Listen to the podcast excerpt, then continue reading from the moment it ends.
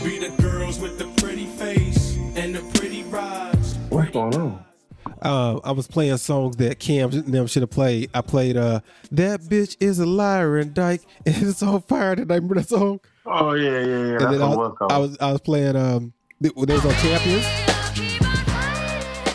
They should have did Tick of the Talk by Juelz. Yeah, Blow the Whistle. Isn't that what it's called? I think it's called. Was it? Because I was told Sarah you had that album. Yeah, yeah. And you know what other one they should have did off of Juelz Santana? You mean is it called Clockwork? Yeah, Clockwork. Yeah, that's so hard. I said, where you going? Yep. Stop. Tick. Yep. Get on the grind like clockwork. Hey. No, you know what? You know what Juelz Santana song they should have played? The Second Coming. Play? Are you playing? So yeah. So the reason why people don't know the reason I know this song is because it was in a Nike commercial. I'll play it for you. Just Blaze produced it.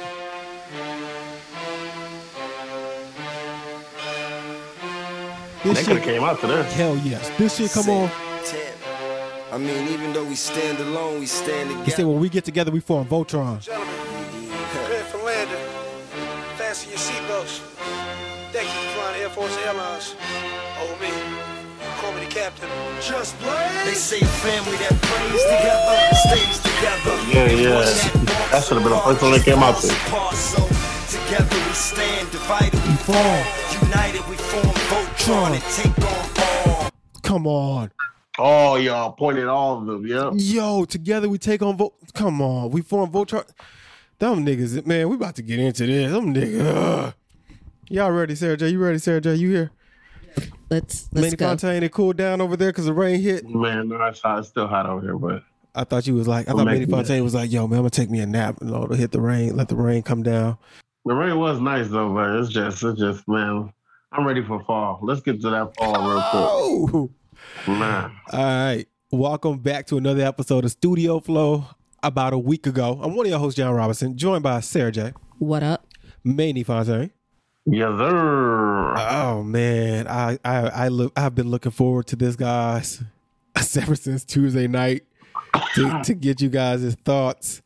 Reactions. Oh man, it was an event of all events. It was a summer event of all summer events. This was, yeah, but you know, because you know, COVID, Delta variant, whatever is going on, we haven't had a summer movie event like we usually have. The Marvel movies will come out, big, fast and furious, like be breaking records. Jurassic World. This was it today. This was it for this week, and I love it because my expectations were just like a good battle. I wasn't expecting, I saw Styles P, and we brought it up, Jim Jones going at it, and I was like, oh, that's cool, that's cute.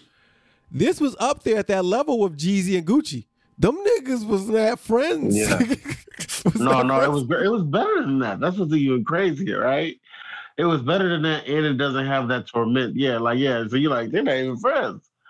They did it perfect. But man, it was just, for the night, it was a massacre. For the night, we were all New Yorkers. I know this is sacrilege because we are from Chicago and we were Bulls fans and we loved getting the Knicks ass during the 90s. But that's what hip hop was for us, though. Hip hop was New York when we started loving New York hip hop. There you go. That's what changed the game for us. Like we all talked about Jay-Z.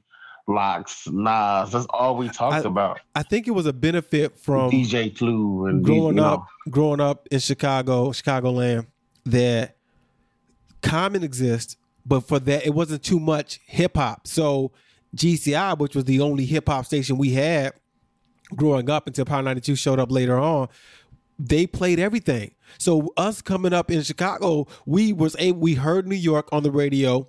We heard the West Coast on the radio. We spent our summers in the South. So we are like versatile. We're like, okay, yeah, we know a little bit about everything.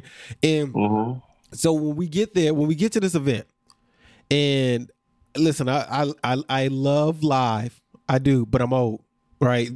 That was late night. I watched it the next morning. I was able to skip past. Oh my gosh, you didn't even watch it the night of. No. I don't even want to do this podcast with y'all if I ain't watching the night of, man. Oh, damn, y'all not even. I watched it twice. Damn. I thought that was hip hop connoisseurs, man. Yeah, but it's a 2 hour long event. To me right now. It's a 2 hour long event on a weeknight. Yeah, and it started with 8:30. If it came with sangria, ooh, you would have been all over it. No. Listen, if it came with sangria and an edible, I'm saying like, oh, hold on. Directly afterwards, you would have been on it. No, I understand. Y'all got to get up early, but man, it was just great to watch it. And Tajera was just like, "Yo, you still watching this shit?" I said, "I watched it from the beginning." Yeah, I can tell you about the DJs. First of all, they DJ suck. Let's start there. Which you talking about? Dipset DJ suck. I heard he played some Soulja Boy or Lil Uzi Vert or something, and they were just like, "Bro, keep it all New York." Yes, and he could have kept it New York by playing Fabio and Bobby Shmurda and Impossible. You could have went into that bag and everybody would have been like, yo, this thing is Boogie with the hoodie. Yeah. Nicki, French. ASAP Ferg, Rocky. Like, yeah, you got New York from this era. I have New York. To go in. Yeah, and he did not do it. He did not do it. And I was just like, only thing I didn't like about Technique when he played Hit 'Em Up. I said, you crazy. Yeah, but apparently New Yorkers like that. They were cool with Hit 'Em Up. I was like, I didn't know about that life. I was like, y'all liked Hit 'Em Up? I felt some type of way when Hit 'Em Up came out. Like, yeah. I remember we was in one of my older cousins' car, and he was bumping it.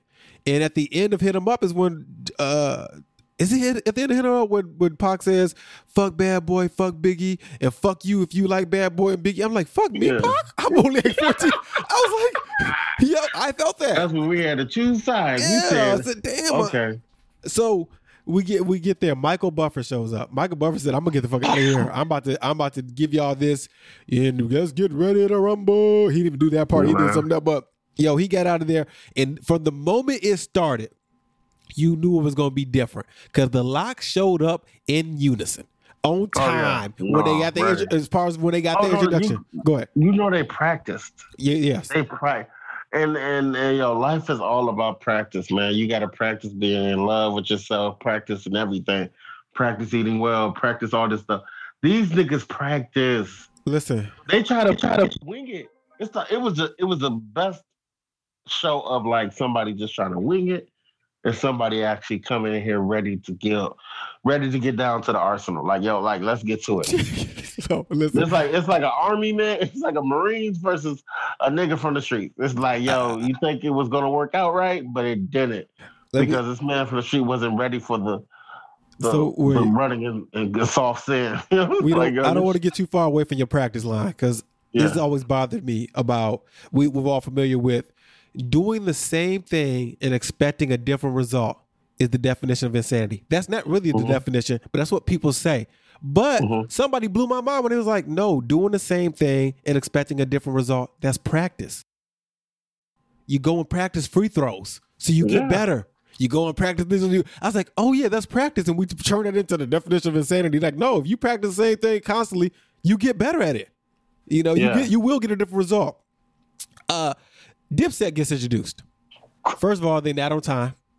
Then when they come out, it is only Juelz and Jimmy.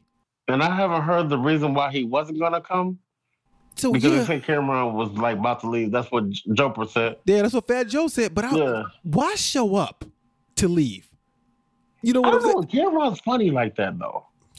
He's real funny like that. He got the horsepower...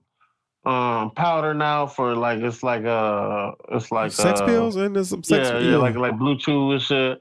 He has so many different endeavors that he don't care. And I'm gonna listen. We're gonna get deep in this shit. What? Cam'ron is the reason why they lost. Cam'ron, like it's not, they could have won this, right? Yeah. Let's just say this. They could have won this. First of all, I loved Joe Budden's take on this. We don't really talk about this guy no more. But listen. When he said Dipset should have been ran by Jim Jones now, he was absolutely right. Like, Jim Jones should have been the leader. Because truthfully, he's the leader. Rap-wise right now, he's the leader. Yeah, and he's the one in the streets. He's the one in the... Yeah, that's the key one. He's in the streets. He has his ear to the streets. He know what New York sounds like and what New York wants, and Cam doesn't know. His last three albums have been amazing. Yeah. Truthfully, and people listen to them and bump them and are religious about him. And that's what they did not do. That's what they did not execute right. First of all three of them all can play the shooting guard. They could all be the shooter, right? They could all. So why didn't you let them do that? Juelz Santana should have played the song with Lil Wayne, where he had that cold ass verse. That verse was amazing. Which one you talking about? It was on Carter 3 when Juelz Santana, Fabolous, Lil Wayne. That song, I can't remember what his name was. It's not 6 Minutes to Death, is it? I think it is. Juelz Santana was on that, but he killed it. Why didn't you play that verse? Everybody knows that verse, man. Everybody got to know that. Oh, no, you ain't got nothing. I play a little clip of it. Yes. Why not? You're right. That would have came on. Like out, trying to show these niggas, man. It's that street fan. Juelz, show what time it is. All right, I'm going to see if I can get to Juelz part. I got everything. Seconds, obey me like peasants, or get opened up like presents. Please, my young boys wilding for respect. Slit your throat, have you smile. Okay, smiling with you. I didn't mean to hit the pause right there. Smiling, yeah, you're right. I played you guys the Second Coming for the Just Blaze version. He should have did that. You said he should have did was it Clocking In? It's TikTok. That should have been on there. I said Cam'ron should have did On Fire Tonight. Not because it's a dope song, but the crowd should have did Horse and Carriage. Fuck it. Yeah, you should have came with that bitch. Yeah, you should have came with that bitch. No, here's we're gonna ride. Yeah, to the top. And I was with, like, Jimmy was like, me too. Like, you got to play off of the crowd. And here's the thing that was important too. The DJ, the way they set this up. You can't go back to your DJ and be like, yo, I'm going to switch this up. You could tell that Technician and the Lox were in sync. They knew. He was at practice with them. Yeah, you knew, like, hey, I'm going to do this. I'm going to do this. I'm going to switch this beat. Right? They knew what words to hear, listen to. Yep. So when they came with, what was it? Ready? They answered Ready. They answered with Ready after Fuck You. But Cam got to Fuck You. Him and Mace. Oh, yeah. Fuck you. For them why bitches that didn't want to suck Mason Bith's dick when my dick buddy name was Mason. That? You got that song. And that song was dope. Because Mace is on it. Who cares? Your ego got to get. You got to fuck you in your back pocket too. If he said Mace made you, then you start doing the Mace disc, nigga. You play that shit quick fast. Boom, come back with the Mace disc. Like, y'all, fuck that nigga too. Y'all know what time it is. It's Harlem. He should have hit that shit. Why not? You are at war. Yeah. These men are making fun of you from the beginning. They said you don't even live. You set them up. And you knew Jada was a killer. Everybody knows Jada's a killer. The way he ruined Fab. He made Fab look like an all right rapper. And that was his homie. Yeah. So what is he going to do to somebody like y'all? He are not. First of all, Jada had the best night ever. Oh, yeah. I mean, MVP. All the cost of gold in China has went up. It is ridiculous, my nigga. Like, I want to see Jada now. I definitely want to see him. Yeah, me and Sarah seen him before. Shoot. Oh, I see y'all live life, man. We seen the Lox perform, and they were great there. To see in Vegas. I wish they would. Shoot, I'll go see it. People will actually go. And then I love that the state property is going on tour with them, and they come to Chicago. But it's like September 30th. Like, come on, bro. That's just too close. That's way too fast right now for us. Yeah, I would only go to see the Lox. I don't care about nobody else. John really. Property? What? Sarah, she said, "State property." First of all, Beanie Sigel. Are you? Hold on, Jermaine, because you like really hyped up with this podcast talking about this versus. Like, I don't even know what I'm doing here right now. You shouldn't be here. Yeah, you shouldn't be here alone. You're in the danger zone. Yeah, you're right. But John really was like, no. And I was like, no, I don't want to watch this. I already know what the outcome is going to be. Or did you already think the Lox was going to win? No, yeah. I mean, first of all, you gotta think back to when Dipset and the Lox were out. The Lox always remained three niggas.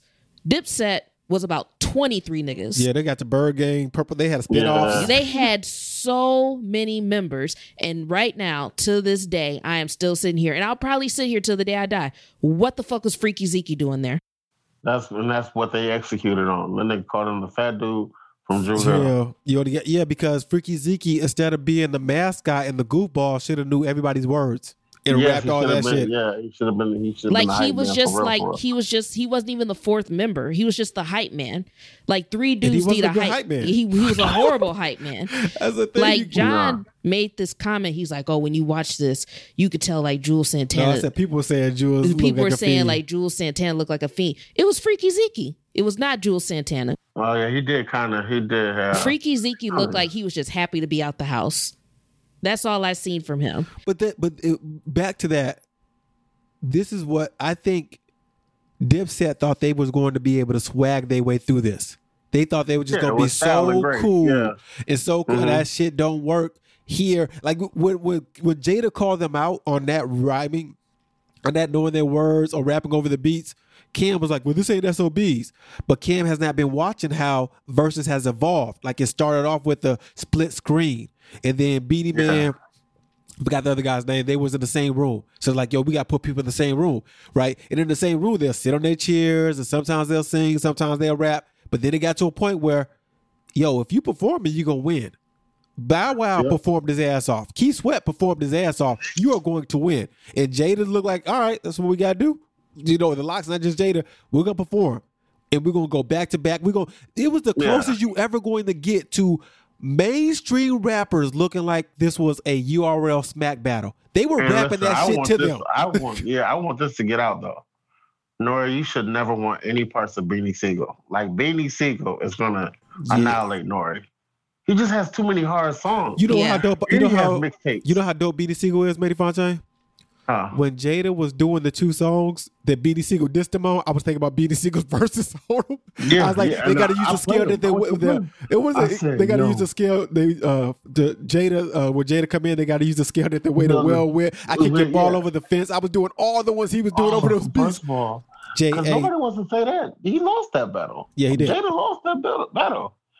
It was so far. He got asked out. He got asked out. Yeah.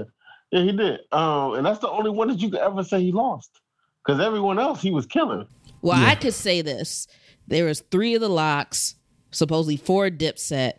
And when I watched this, I mean, I had all of the Lox's solo albums. You know, I had Jadakiss's album. I had Styles P. I had Sheek Louch. And everyone knows Sheek Louch is the weakest one out of the 3. And they made that motherfucker look strong. Reservoir Dogs, he got to do 24 Hours to Live. 24 Hours to Live, they did his verse. His Last Days. And first of all, when 24 Hours to Live, when that beat comes on, listen, it's cheat. Lady Fontaine, it's a cheat code. It's two amazing things. Their songs aged better than Dipset songs. People are not saying this. It did. Because it's partly because when Dipset came out, I don't know if it was stubborn or they was keeping the budget low. They didn't have as many Kanye and Just Blaze beats when they were on Rockefeller. They went to the Heatmakers. And the Heatmakers now sound amazing. But in the back of then, they used to sound out like knockoff Jay's, Just Blaze and Kanye's. And I did not like that sound. And it aged horribly. Chipmunk Soul doesn't age well anyway. So then you put that with Swizz Beatz, D. Angeletti, Stevie J, the beats that they were getting from Bad Boy Neptunes. And DMX. That shit sounds amazing. That shit sounded crazy. They were able to use these different, you know, high-ranking producers to their ability. And you talk about they being in unison. I mean, these dudes basically train under Diddy. You seen how he did making the band? Sheek said Diddy called them and was like, make sure y'all do your mixtape songs. Y'all mixtape songs are bigger than they real songs. And that's when that was the smartest shit, the mixtapes. It's so hard. Yo, when he did the Who Shot You, it sounded like he was talking to them. Because remember, Cam had got shot. They said he was, though. They said he was talking to them. But it's an old freestyle. Oh, so you think he's back then? Oh. Yeah, he was talking to them. That's crazy. I don't care who shot you because they didn't kill you. You're like... I said that was hard. That was hard. Oh, man. And it was things for Cam left so many points on the board. You got to do Fantastic Four. You got to get to Band TV beforehand. And listen, I get it. You should have did Band TV right after them. You got your verse. And my shit. And then that would have put people. That would have pinned people to Lee and like, what verse was lyrically better? It would because he could have been like, yo, all right, yeah, you just did Band Forever. He said, hit my voice. No, let's see who verse is better. And he could have spit that shit. And everybody would be like, damn, I think Cam going last would have been like, oh, I think Cam verse is better because both of their verses were great. Yes. And on Fantastic Four, the Lox and Nature are on that song too. So if Cam wanted to be like, I'm not going to do that beat, I could flip the beat up, because Fantastic Four, that's when he was saying back in the day, we were slaves, whips and chains. Nowadays, things ain't changed. All I do is rock whips and chains. He kills that shit. Yeah. Like, what are you talking about? Like, what are you doing? Cam was cocky. That hurt. Him getting booed hurt me. Like, I don't know what he was trying to do. And I told Sarah, like, he usually keep a freestyle in the back pocket. If he's going up to Funkmaster Flex, he'll have something he can rap. He didn't want to be there, though. That's the sign of somebody that didn't plan on showing up. Yep, and he didn't. And he was planning on leaving. I was just like, yo. I mean, they pulled out a beach chair for the dude, like as if he was not going to get up and perform. Like, and he was lazy as shit. So it's just like, yo, you didn't respect the art, but it actually was good for hip hop. All this conversation for Dipset is really good for him. Right. Sometimes I feel like people get up on verses and they haven't watched the verses, and like there's some rules. Like rule number one, if you're gonna do a verses on a main stage, wear something cool. Don't go up there in sweats. They are gonna talk about your clothes. Well, don't go up there in sweats.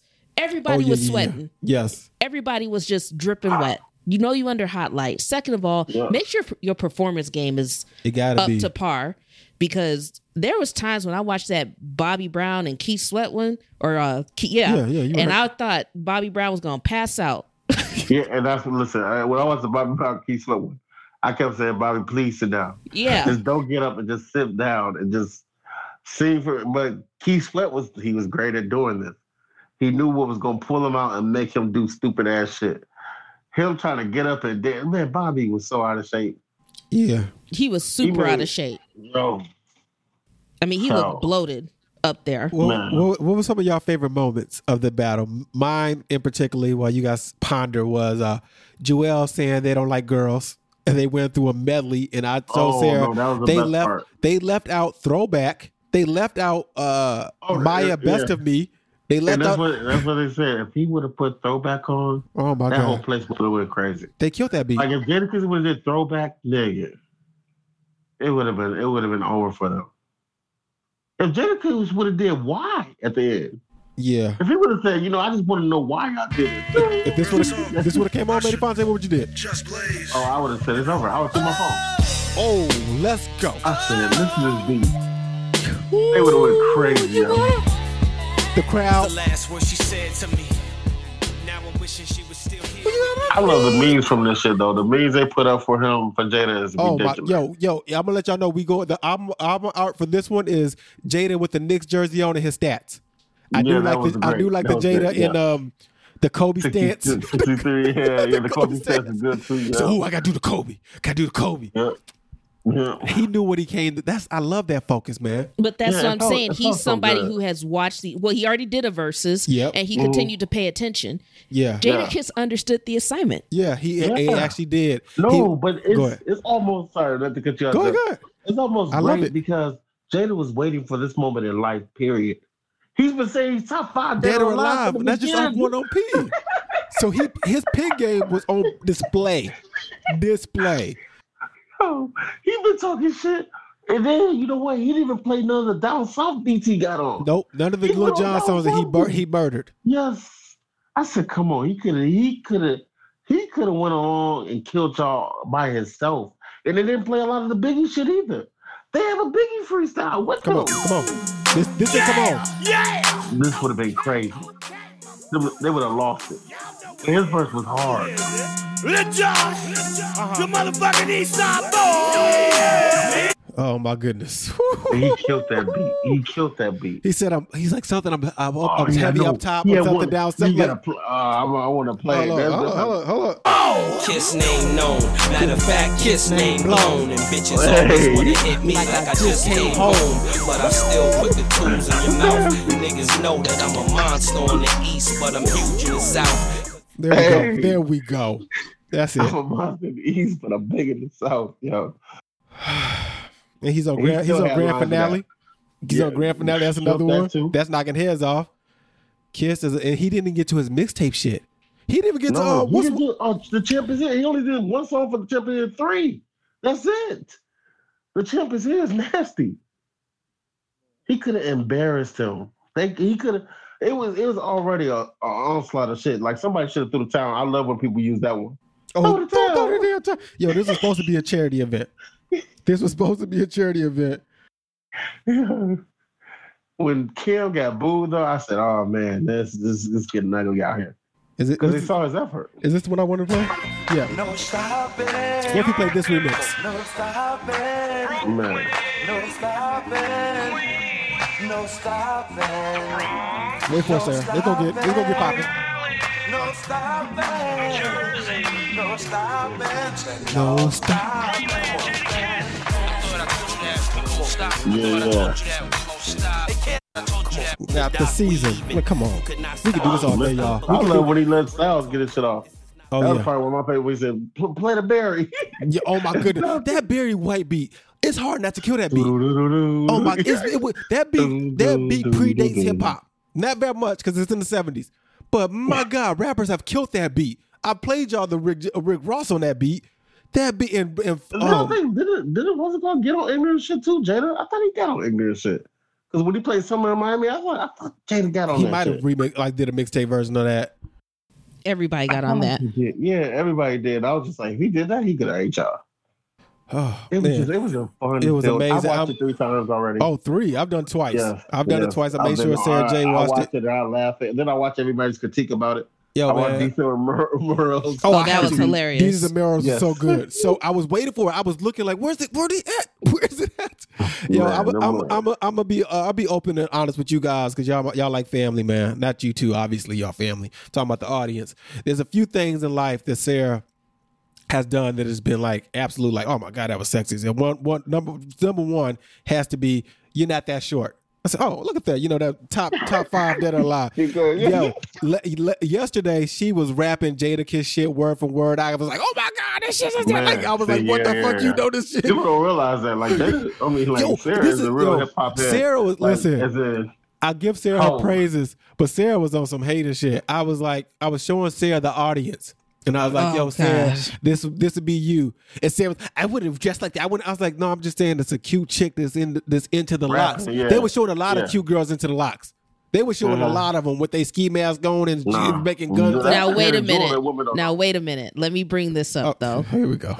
We went to a J. Cole concert, and I was over there, you know, whatever, like, kind of thugging it out. This is at, like, before we even got in the house. This is, like, 6 years ago.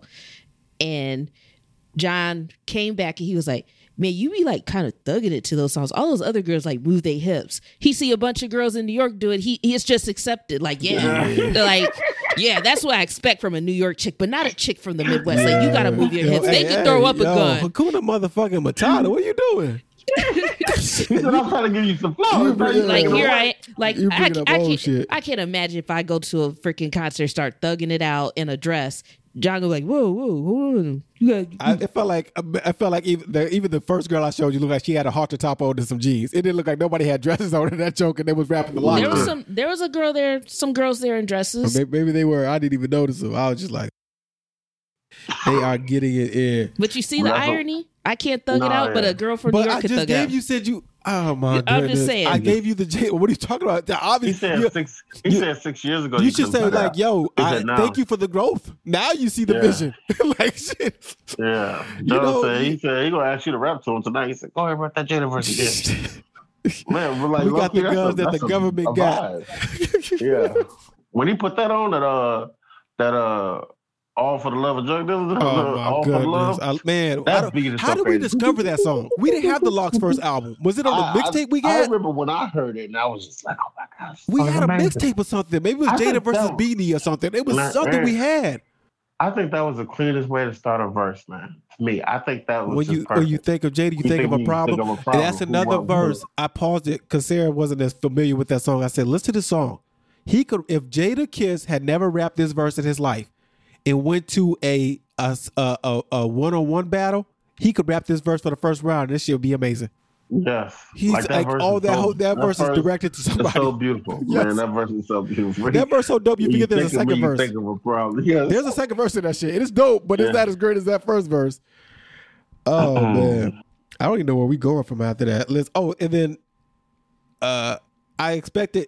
Come on, y'all. We can't Fat Joe this. Fat Joe did a 47 minutes. Listen, rundown. This is the last part. What about the kick? I saw them kicking. and I was crazy, and she got him out of there. I just expected Cam to be more funny because Cam is hilarious, and he should have been more in the offense. I do like what he said, y'all the best side pieces, peas and gravy or whatever. But I was like, he should have been more that way. He's funny dude. He's been funny. He didn't have a song selection right down right. And you gotta play defense against Jadakiss. You can't play offense. You gotta get the rebounds because Jadakiss was running shit. Then he had you trying to run shit, and I just threw it all off. But that's my whole thing. These are some, like, Dipset seem like people that never watched the verses before, so they clearly didn't see Jadakiss and Fabolous. You know what I'm saying? They just thought about what they had and not understood the arsenal that the other team had. And you were in New York. And real quick, let's not forget to talk about how out of control that audience got for a little bit. Yo, that niggas was just up on stage. Like, they came from the back and just started crowding the stage. I mean, niggas was back there looking like they just got out of jail, just came from the yard. Started shaking. Yeah, they like, yo, man, you gotta get off the stage. If you don't think it's you, get off the stage. Joe said it like, he said,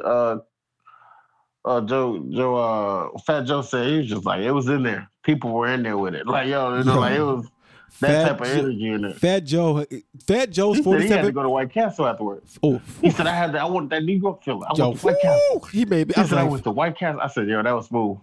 Yeah, it was definitely a White Castle Taco Bell type day. That's how cold the show was. Like, you had to keep it either groovy or you going to Greek Town. Fat Joe, if y'all have seen some of those clips or have watched it, Fat Joe has so many memes. The price yesterday is not the price today.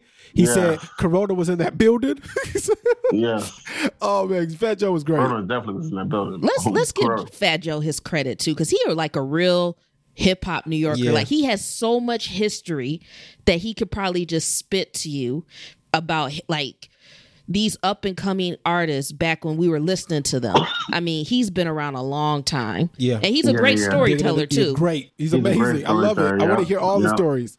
He's on everything telling stories. And you know what? We'll end with this. Ja Rule had to have a special moment because I loved New York when it came out. Yeah. But I remember when New York and Clapback came out, people were just like, so what, 50 Cent murder? I said, but these are good songs.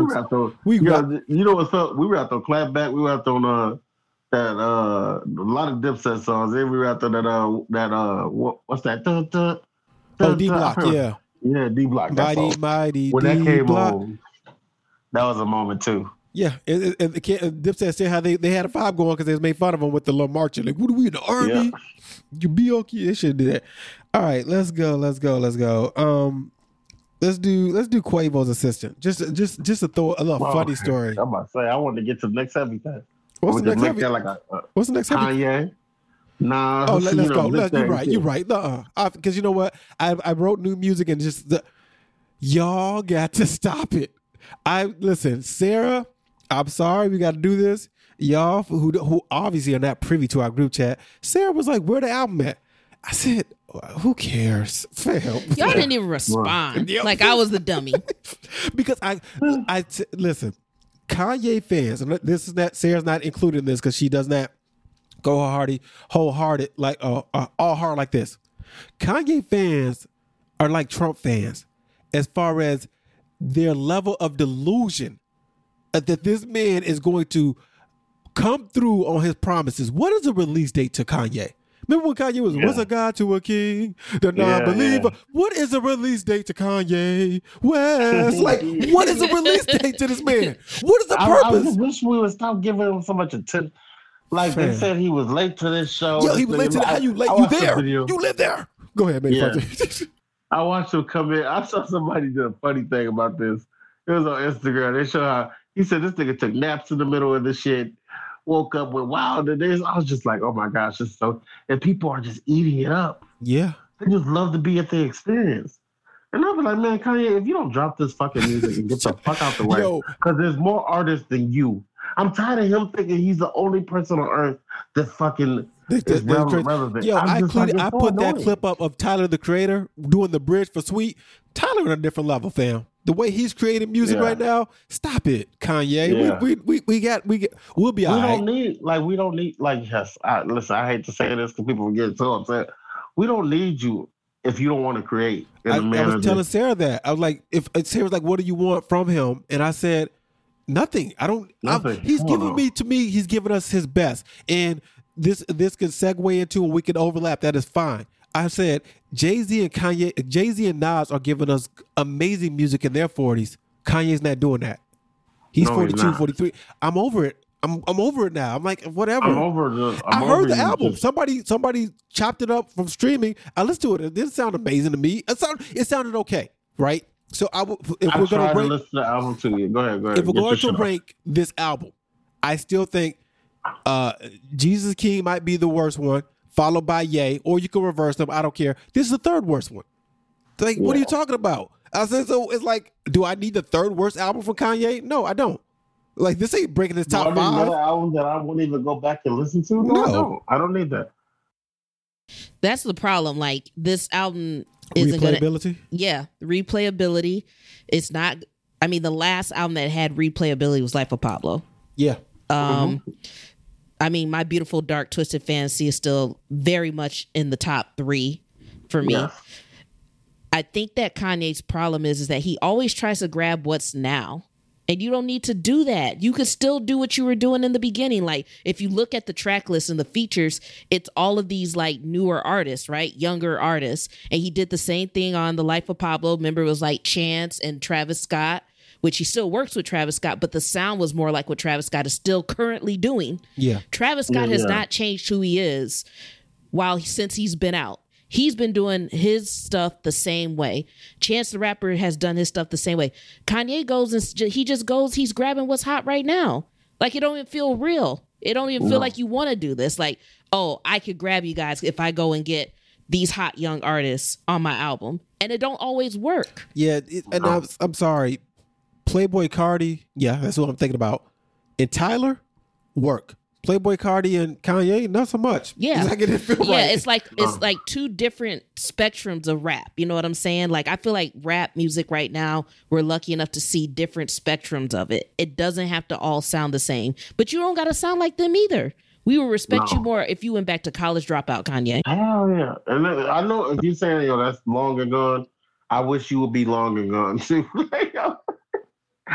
Just because you're being too theatric now. And it's not good. Honestly, like, this whole, like, Kanye does this, we got to sit there and accept his antics. I'm going to tell y'all right now, we're not getting Watch the Throne 2. Yeah, thank you for bringing that up. I didn't even write that down, but it popped in my head. I guess Justin LaBoy, the spokesperson, said, yeah, Watch the Throne 2 is coming in the winter. Yeah. I'm doing a podcast. I'll come down later, okay? Ellie. Yeah. I know, but I'm on the phone doing it. So you ain't doing shit. She a bully, man. Yeah, the Watch the Throne just past 10 years. Maybe if we have a slow week, I'll go back and listen to the album. We'll talk about that next week. This week was packed, but I would like to re-listen to the album and we can discuss. It's an amazing album. It is. It's an amazing album, no matter what. We don't love it. 10 years, we don't love going back. Yeah. It's actually 10 years old today. We're recording. So I think it was an amazing album. But that's an album you can go back to.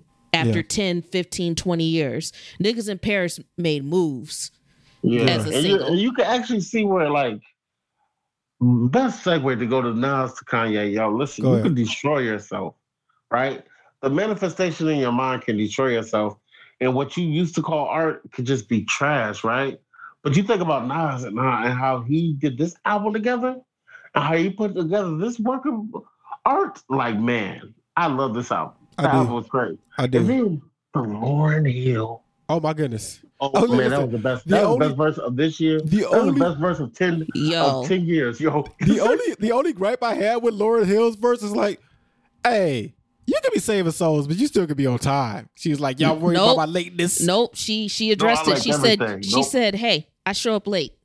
Fuck y'all. Respect my time. Yeah. Respect my time, though. I thought the shit was brilliant. It was one of the most brilliant verses. Her verse was so dope to me. I was like, it was the moment of like, damn, she called. And then there was a moment like, man, it's been 20 plus years since we heard from you. Rapping. No, but you could tell that she's still in the art. Yeah. Just because you don't see it don't mean it's not there. The only and thing. It's like, she does it for herself, though. The only thing was, oh, your reference is out of date. She's like, I move it like Neo in the Matrix. I'm like, wait, what? So she said something like that. I didn't mind that either. I was like, yo, that's cool. Yo, her mind's in 99 when the album came out. I mean, you can't help it. Oh, but yeah, she sounded good too. That's a point of part of it. Like, it wasn't like, oh, she sounded a little rusty. Like, no, it sounded like, yo, Lauren, can we get an album? Yeah. I wish Lauren was like Andre 3000. But I wish she was more like that. I was going with that as far as I don't do albums, but I'll be featured. Like, could you imagine Rhapsody and Lauren on the album together? Yeah, yeah.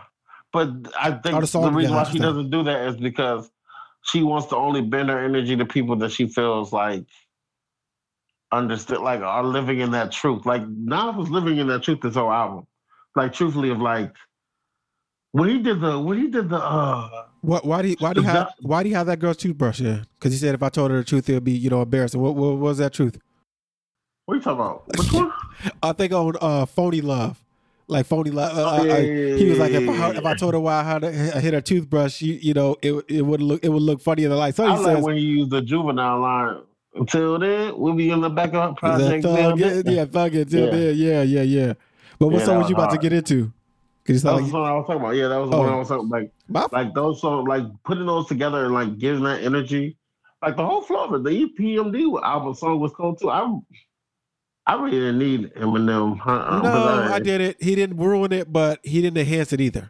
Yeah. He didn't ruin it. He didn't enhance it either. Exactly that. When he came on, I was like, "Oh, it's just a verse." Yeah, and he's done the verse of paying homage so much. I wish he would have listened to EMPD. Yeah.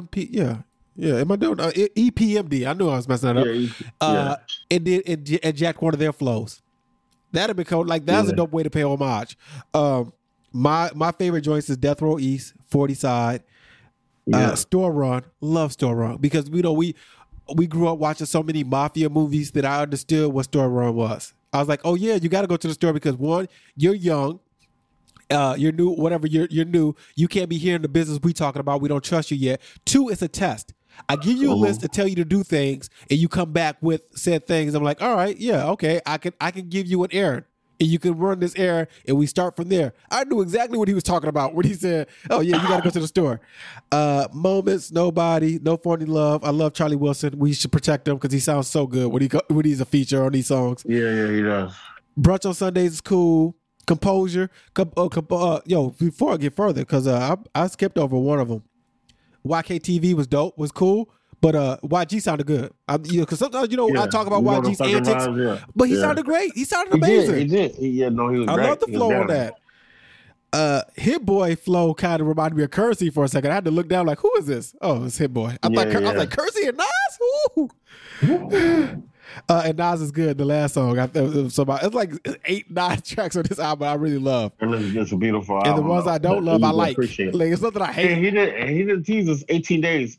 With it. He said, yo, this is coming out. Yeah, you get bonus points for releasing it on time because Kanye has set this bar up now. Well, in all fairness, I'm tired of artists talking about their album is done. I'm just tired of people talking about Drake promised this album last year. We were supposed to get Certified Lover Boy last year. Yes. Dark Lane Demo Tapes was supposed to hold us down. Yeah. Until you got it. Yeah. And what, he gave us 3 tracks on that? That little... Yeah. No, what happened, he dropped Dark Lane or Dark something demo tapes. That had Tootsie Slide. And then in the summer, he gave us the one with Dirk at the extended Nike commercial. Oh, yeah. And then he gave us three pack in like February, January. Okay. But and if all these songs show up on the album, album is 20 tracks long, I will frisbee it. He's not doing that. I don't have the high hopes of, the reason why it's been pushed back is because he's working on a classic. I don't think Drake thinks that way. I think it might bother him, but I don't think he goes into the studio. It's hard. I don't think any artist, correct me if I'm wrong, not you guys, but the artist, obviously, it is ridiculous to be like, I'm finna go make a Five Mike classic, and then it actually showed up as a source. No, you be like, this is a body of work, or this is what I have in mind. Oh, it came out amazing. I hope it's received well. That's what it is. Somebody's like, oh yeah, this will definitely go give me a couple of Grammys. They gonna talk about this one for years to come. Usually when you have that mindset, it's the opposite. Where people are like, we weren't feeling this album. Like what? I don't understand how he can still be so far in his head. So I'm waiting on Drake.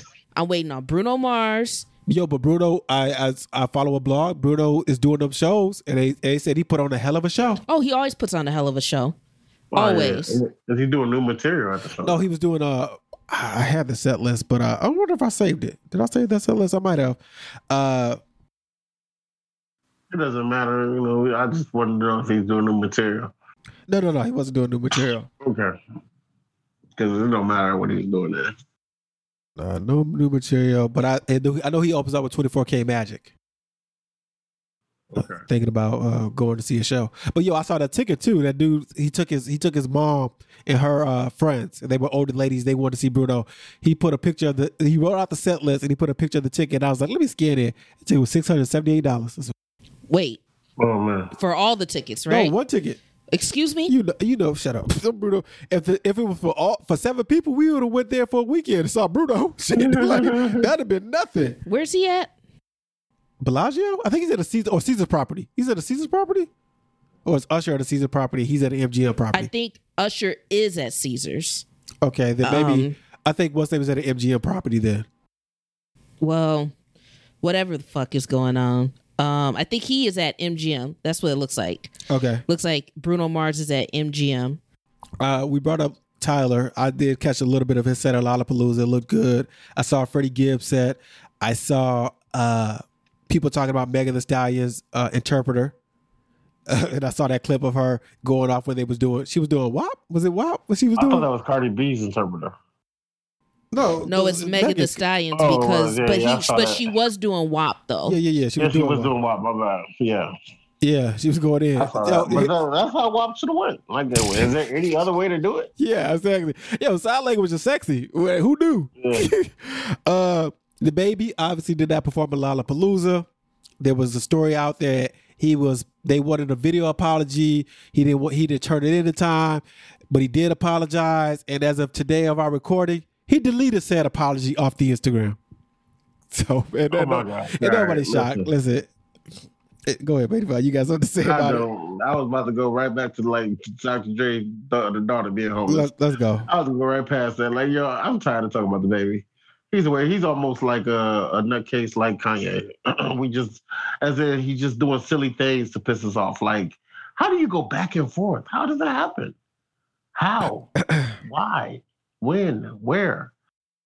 All right, Dr. Dre's daughter. I want to get y'all thoughts on this. So Dr. Dre's eldest daughter, 38, reveals she's homeless, living out of her SUV rental, and hasn't received a dime from him in 18 months despite her repeated pleas for help. So let me give y'all the broad strokes. It's from Daily Mail UK. LaTanya Young has been living out of her car for a while working as a delivery driver for DoorDash and Uber Eats to make ends meet.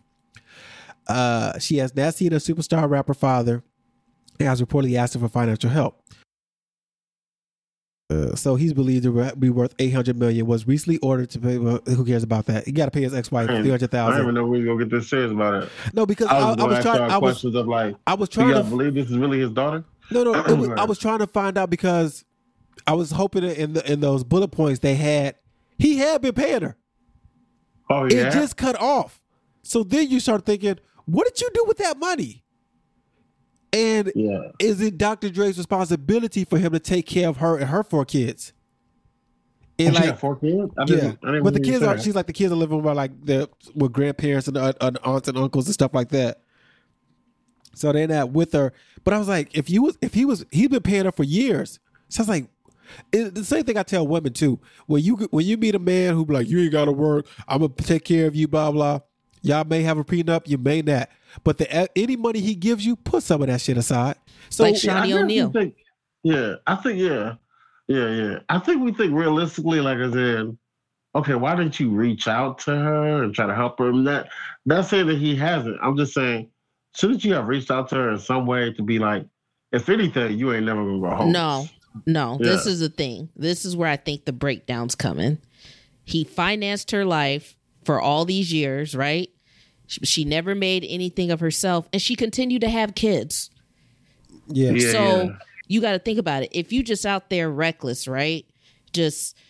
And I'm not saying anything. Well, I'm gonna blame these kids' dads too, because where are the dads at in this situation? I don't know if it's multiple men or one man. I don't know, but the dad has to be involved with this too. and you don't know what kind of dude she's getting pregnant by, which means if she's getting pregnant by a bunch of bums, you know, he's financing those bums too. Like, okay, one kid, yeah. 2 kids, that's fine. And that's why you can't give her money no more. Like, yeah. No, but you can give her, like, I know if you had $800 million, Melissa is never going to be homeless. No, Melissa's not going to be in her car, but I'm going to have to sit down and talk to her like, yo, Melissa, you can't be running around with all these bum people in general, not even like a man who's getting you pregnant, but like bum people in general. And you calling me talking about some, hey, can I get a private jet to fly me and my friends to, you know, France or something? Fuck you. And I understand. No. Yeah. And see, I understand that point. There's a bigger issue here. Yes. I honestly think on the back end that the communication was, yo, you have to stop having all these kids. Like, you're not being cut off 18 months ago. Like, I'm not raising a responsible adult right now. Like, I've not raised you to have been a responsible adult if you're just looking on me to finance your life. Like, who's the one dude? The Hilton guy. He sat there. He seen how his grandkids were acting. He cut all of them off. He said, "No, when I die, you're not in my will." And this is the big difference too. Y'all want to know something else? Who kids aren't getting shit? Bill and Melinda Gates. They're like, "No, our kids are not getting any of our money." Yeah, they had to create their own. And they're obviously their kids, but I gotta preface this. It's not the kids. Are not broke. They're well educated. They have jobs. This is like, we're not leaving our kids money in our will. Like, when I die, they get like 400 or 500 million. That's not happening. Warren Buffett's the same way. He don't even have kids, but he's like, all my money is going to charity. It's not going to any family members and nothing like that. And we're like, that's cool. I don't know. But that's why it's tricky, because we're outside looking in and we're trying to make sense of it. We're trying to see both sides. Yeah. We're like, yo, she got 4 kids. We're like, well, how long should he take care of her and her 4 kids? Where's the fathers into this? There's a lot of layers you can look at this. Where's the obligation for her to get back? I will tell you this. If I was a billionaire, and if I was a rich girl, la, la, la, la, la, la. If I was Rihanna, go ahead. If I was like a billionaire or in a better state, right, where I could technically take care of my family, I would do. Remember, Jermaine used to tell me, what did Judge Mathis say? Yo, I help my family members out. I get them a house and a car. Yep, so if I was going to help Melissa out, I would get her a place to stay. She can't just have anyone laying up in there. And I would make sure that she's working, and I would get her a house or something where I know she can afford the taxes on it. Like, you're working hard enough to afford those taxes. So I know you're actually. You don't have to work that hard. Yeah. So minimum wage job, to be sure. Here we go. Yep. LaTanya also says she has not seen her father in 18 years and has repeatedly asked him for financial help. She does admit that Dr. Dre has helped her in the past by paying her rent and giving her an allowance, but that ended January 2020. So that's the wild shit. That's why there's no such thing as credit, because he has been taking care of her. He stopped for whatever reason, either his own, they had an agreement, or she did something. But that's and nobody there. Like, I was like, fuck him. I was like, bro, if I took care of you, I honestly can't be like, fuck him. You know what else this reminds me of? This reminds me of the story of that woman. She was in one of the Carolinas, this black woman. She won like $180 million in like mega Powerball and had kids. And her boyfriend or fiance was this like felon down there. Oh, and whenever he would get locked up, she would go pay the bail. It would be millions of dollars, and she would go pay it. She kept losing all that money. They were on a Ayanla Fix My Life. And then, like, what are you doing? Like, you have to be responsible, you know? Like, you just have to be responsible. If someone else is paying for your way of living, you got to be responsible with that way of living. It's like, you know, like the kids whose parents pay for their place, you know, up in New York or in Chicago, and they doing coke and shit, but they keeping it together, but they throwing parties and doing coke. Money to go to therapy or something like that. Because it's her responsibility. I think we don't realize as adults, it's your responsibility to take care of yourself. Whatever somebody do is out of honor, you know? It's out of honor and love, but they're not obligated. Like, I know that so we say he has a lot of money. So I'm just like, he should, if he gave her a house and she sold that shit, that's on her.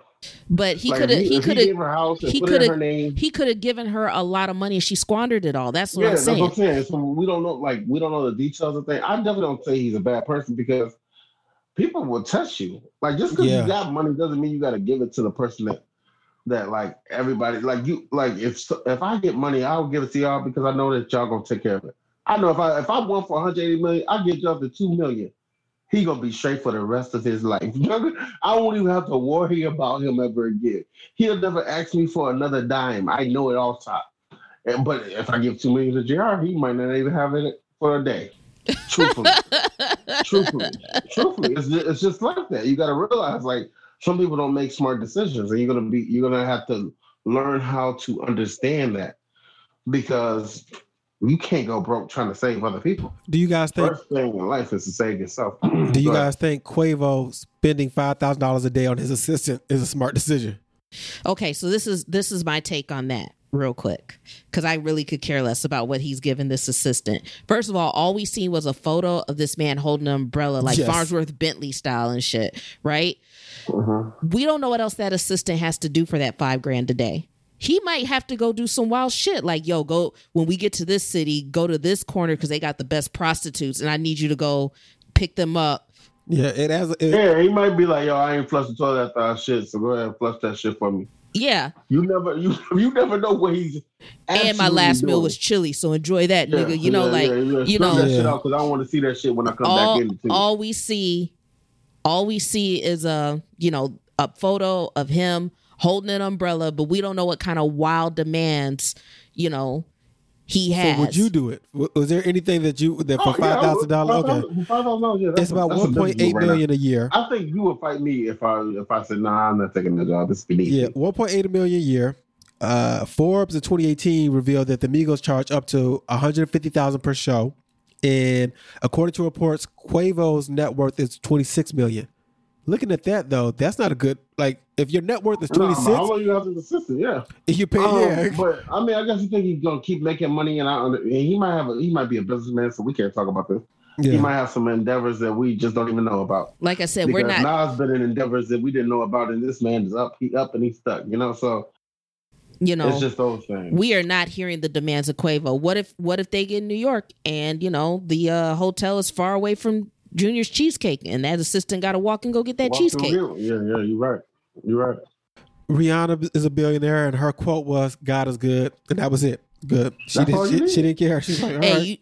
Hey, I will say this about Rihanna and her being a billionaire. You know what was smart about her being a billionaire without having to make music? She made her products affordable. Thing, and I don't like that either. But the narrative is like, she's a billionaire and she didn't do it off of music. There's rarely anybody who's a billionaire and they got it off of just doing one thing. Music helped her, because if it wasn't for her music accolades, we wouldn't have nobody would have been buying those products. She'd have been like some cute chick, like, well, she got an accent. Where's she from? Music opened up the modeling and everything. Yeah. Man. It just became everything. But she did it. She made her money the smart way. Make a good product that's affordable to, like, the regular person. Yeah. Not no $250 shoes. Yeah, and it's so good that these other labels are scrambling. Like, oh, we got to compete with Fenty. Good. You got some Fenty drawers on? They got some boxer briefs? Aaliyah's music is coming. Okay. Aaliyah's music is coming finally. I don't want to promote the sexy, bro. Aaliyah's music is finally coming to the streaming services after 20 years. You guys excited? They're gonna be they're gonna drip feed it to you. I don't understand the whole issue with her music not being on streaming services. Isn't all this stuff because of her uncle or something like that? Yeah, it seems to be. Yeah, that's it. Has control over it. One in a Million is dropping August 20th, and it's Black Ground Records, so you can listen to Timbaland and Magoo, "Welcome to Our World," Indecent Proposal, and Under Construction, and part 2 albums, plus Timbaland Tim's Bio album. That's dropping August 27th. September 3rd, Romeo Must Die and Exit Wounds movie soundtrack. Get some DMX songs in there too. September 10th, the Aaliyah album. September 17th, one I forgot about, Tank's Force of Nature. That first album's pretty good. That's Maybe I Deserve. Yeah. Maybe I Deserve. And I love Maybe I Deserve. He had 2 songs on there was gold. Yeah, One Man is Sex album, and also Love and Pain albums.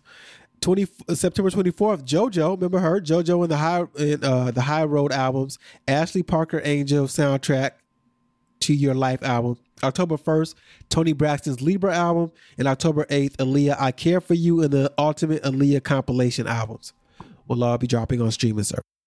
I don't understand why this stuff was being held hostage. Nobody's ever been able to explain to be like, what was the reason for? Because I would think out of all those people you named, you know, Timbaland's good. Magoo may not be as good. Aaliyah, unfortunately, has passed away. JoJo's still talented, but she hasn't brought it. They would have been like, yo, Blackground, can you please, you know, help me facilitate some funds by releasing my stuff on, you know, streaming services? Like, I just don't understand that. Like, no one was demanding for their music to be on streaming services. Like, everyone was just quiet about this. I don't know.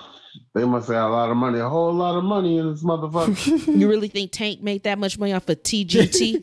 No, but Tank probably wrote for JB Foxx and stuff like that. Yeah, so. But even still, I'd be like, yo, you don't got to hold my stuff hostage. You know, if you don't want to release Aaliyah stuff right now, that's fine. Yeah. But the whole catalog, the whole Blackground catalog, you cannot find.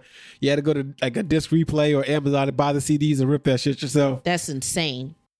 Wack 100 and 6ix9ine get into a heated argument with 21 Savage on Clubhouse. Who's on Clubhouse still? These guys are. So 21 Savage was upset that Wack 100 and DJ Academics had an interview with 6ix9ine, and during the interview, 6ix9ine spoke on his beef with 21 Savage. And if you guys don't remember, 21 Savage called 6ix9ine a rat. A lot of rappers. And he said, yo, I saw 21 Savage in the club and he didn't even confront me. And Wack 100 agreed that if, yo, 21 Savage called you a rat, he should have said something to him. Like, what? All right. So 21 Savage. Man, I didn't know it was going to go that way. Go ahead. Yeah, so 21 Savage was upset about the interview. And he said, I said you were a lame for agreeing with anything 6ix9ine said. He like, I don't agree with it. I don't agree with what you're saying. Like, I just feel like a gangster and a rat can't agree on nothing in life. I don't give a damn how right the nigga is. So then they get to argue it, and 21's like, look, I ain't gonna do all this gangster shit on Clubhouse. I told you how I felt. Then Wack 100 said, 21, respectfully, nephew, I know you. We always been solid, but I'm gonna keep it real. Me and you both know, nigga, if you were standing in front of me right now, you wouldn't have that energy. Nigga, I'll beat your motherfucking little bitty ass boy. What we doing, my nigga? You coming to LA or I'm coming to Atlanta? Cause we can get down. Nigga, what we doing, nigga? I will sock you the fuck out. I thought, why do gangsters like? Well, no, Wack 100 has been whacked like this for a while. Yeah, it's so annoying. He's like, well, first of all, let me tell you something. He's not a dude you want to mess with. I seen him take out two racist ass white boys at one time. Yeah, no, he's a fight. No, he's a blood for real. This is a street dude. But second of all, Wack 100 and 21 and Tekashi 6ix9ine are on a podcast together. They were. I guess Wack 100 and DJ Academics was interviewing 6ix9ine, which I was like, why would Wack 100 interview? I get DJ Academics. That's your guy. Wack 100 has been on these things. He said a bunch of stuff about Nipsey. Yeah, that's true. Nothing should shock you. He always does this. He does this weird ass shit. It's so annoying. Hey, let's not forget, we seen you on Love and Hip Hop, fool. Oh yeah, Wack 100 was on there. I was like, wait, what are you doing, Sarah? So 6ix9ine is 6ix9ine, if he's not part of this podcast, is like a host. He's gonna be on there a lot because Academics don't really got too many people that fuck with him like that, which is weird that Wack 100 is up there.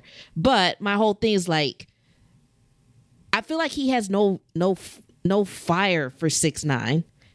Like he like true niggas, you know, like, you know, dudes that stand up for themselves. Why would you even want to be in the same room with 6ix9ine? I don't get it. That's what 21 Savage is saying. Like, why do you agree with anything he's saying? What are you talking about? That. Yeah, like, yo, like, you such a gangster. Why are you doing this? Like, come on. I mean, I don't know. I'm a huge 21 Savage fan. I really like him. But let's be honest. If you got a problem with 6ix9ine and you see him in the club, are you even going to be able to get access to him? I mean, he has the whole police force around him. So that's the point of that's even a bigger point that 21 Savage could have made. He could have been like, "So you think they're just gonna let me walk up on him and slap the shit out of him? Like, come on!" Like, and so I go to jail. Justify this, yeah. I mean, and 6ix9ine has said, you know, like, y'all niggas think I'm lame because I got security, but look at these dead rappers that be showing up.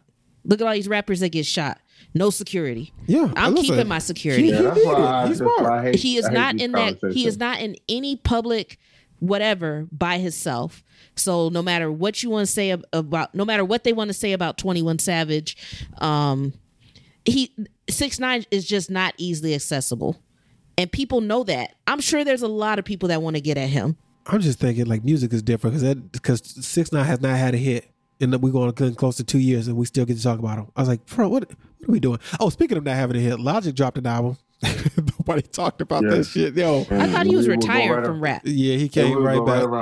He came right back. Shock G, Digital Underground, Humpty, aka Humpty, is getting his own day in Oakland, August 21st, with a it'll be a day-long celebration of life as a longtime manager. As longtime manager, Atron Gregory told TMZ to kick off the celebration, the MC's friends and family will be personally feeding 2,000 unhoused community members as organizers wanted to give back in honor of a man who they said had given so much to the city. So, well, good for him. Yeah. What a talent loss, too, because that dude used to produce. Yeah. Oh, speaking of losses, Dennis D.T. Thomas, the co-founder of Kool & the Gang, dies at the age of 70. He was the saxophonist of the band, so R.I.P. to him. And y'all really, the Nicki Minaj, Jessie J situation really ain't that much of a thing. It's Jessie was said that Nicki begged to be on the album. Or something. I think she worded that wrong. Yeah. Because Nicki Minaj is going to come back and tell you, like, I don't got to beg to be on no one's shit. I'm Nicki Minaj. I mean, that's basically where that's going. Oh, yeah. It's just, that was useless information. Not even worth talking about. Like, I mean, I'm just saying that's where that's going. I saw that too, though. I saw a bunch of shit that I was just like, I was debating if we would even talk about it. I was like, oh, there's no point in talking about this. I saw that Wack 100 shit, and I was just like, this shit is stupid. I hate talking about him because he's such a weird gangster. Like, he does all the weirdest shit to make people upset. He's an antagonist, and it's just so annoying. Well, my whole thing with him too is just like, you know, it's not about like where he came from or anything like that. It's just the fact that, I mean, I don't know why you give certain things your energy. It's just not worth it. Yeah, and then why are you talking to 21 Savage like that? He's a young man. Why are you on Clubhouse? I think that's on Clubhouse. I got rid of Clubhouse so long ago. Yeah. All right. We'll end with this. Rolling Stone named Beyonce's Formation as the best music video of all time. The publication wrote, quote, if Beyonce's self-titled visual album established her as one of the greatest artists of all time, her surprise release Formation video and ensuing album Lemonade marked her as one of the most important. Do you guys believe this is the greatest video of all time? And why is it not Thriller? Is it because of Michael Jackson's? No, I think it's hard to define the greatest video of all time. I never watched Beyonce videos and thought they were great like that. I will say that. I mean, I think there's too many other people that have great videos, and that's no shade to her. It's just I don't think she's running for that. Like, truthfully. All right, I got the top 10. Sarah, do you agree with Beyonce being number one? It's fine. All right, number 10, Michael Jackson's Billie Jean. Billie Jean. Number 9, Guns N' Roses, November Rain. I love that video. That's a great video. Dope as fuck. Yeah. Number 8, Peter Gabriel Sledgehammer, which was so a weird. It's such an 80s creative video that when you watch you. But like it was still a little ahead of its time, though. Yes. Number 7, a video I recreated, D'Angelo's Untitled. How Does It Feel? Oh yeah. I put a bunch of Vaseline on me. I had a little camera phone and recorded it. It was all jokes. Number 6, Beastie Boys Sabotage. I do like that video too. That's who what's his name was looking like Dirk. I mean, like Dirk, Fred Durst. Yeah. Yeah. Number 5, this is a video I have not seen. New Order, The Perfect Kiss. I've never seen this video. I've never seen either. Number 4, Childish Gambino, This Is America. I'll give it that. That's a dope ass Vogue video. Yep. Number 3, Madonna's Vogue. This is a video, black and white. Mm-hmm. The video is actually like banned. No, it's basically, you know, it put what ballroom dance for the gays. It put it to the forefront. Because if you had never been to any of these ballroom scenes, this is where you would see it. Yeah, voguing. So that's where, you know, she basically had a choreographer who probably seen this, you know, in these little back alley clubs where the gays were going, doing their ballroom dancing, and she brought it to the forefront. Yeah. Okay, so it says the video was choreographed by classically trained dancer Jose Gutierrez and his best friend Luis Camacho, both members of House of Extravaganza.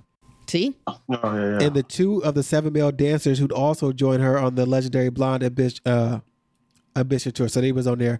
And it says, voguing was an outlandish, nonviolent way of quote-unquote fighting in New York queer underground ballroom culture. Number two, Johnny Cash is hurt, which I have never seen this video either. I have. It's sad because it's like his last video, and it shows like clips from his career, you know, video of like him and his wife. His wife died before him, so in the video they show like a photo of her like on the wall while he's singing. It's actually a really good video because he had a long career, and I think that this is a Trent Reznor Nine Inch Nails remake. Yep. It says initially Mark Romanek was concerned initially that scenes of a 71-year-old performing the somber Nine Inch Nails cover in his home surrounded by a still life of rotting fruit and flowers wouldn't be enough to carry a full story. For B-roll, the director and his crew visited the derelict House of Cash Museum, where curators lent the filmmakers a swath of archival footage from Cash's life. He died 7 months later. Other than that, we already know number one is Beyonce. Sarah, shout out to you for helping us out with some of this shit, because me and Minnie Fontaine are hip-hop and R&B heads. You are our pop corner. You are pop. Yeah. All right. This is one of our longest about a week ago. It's all because of Dipset and the Lox. Dipset. Next time y'all want to talk about a versus, and if it gets you this hyped up, dedicate after hours or something to it. Here's the thing. If Kanye and them had really came out, if let's say Kanye, Drake, and Nas that came out, told Sarah this, it would have been two separate podcasts. Like the albums would have been on their own podcast. It just would have had to be that way. All right, at one and only, at Kicks of Coffee, at Mady Fontaine, at Studio Flow Pod. Until next time, guys. Peace. Peace. Oh shit, I wasn't recording that, Mady Fontaine. You cut it off? No, I fucking with you. I was joking like I didn't.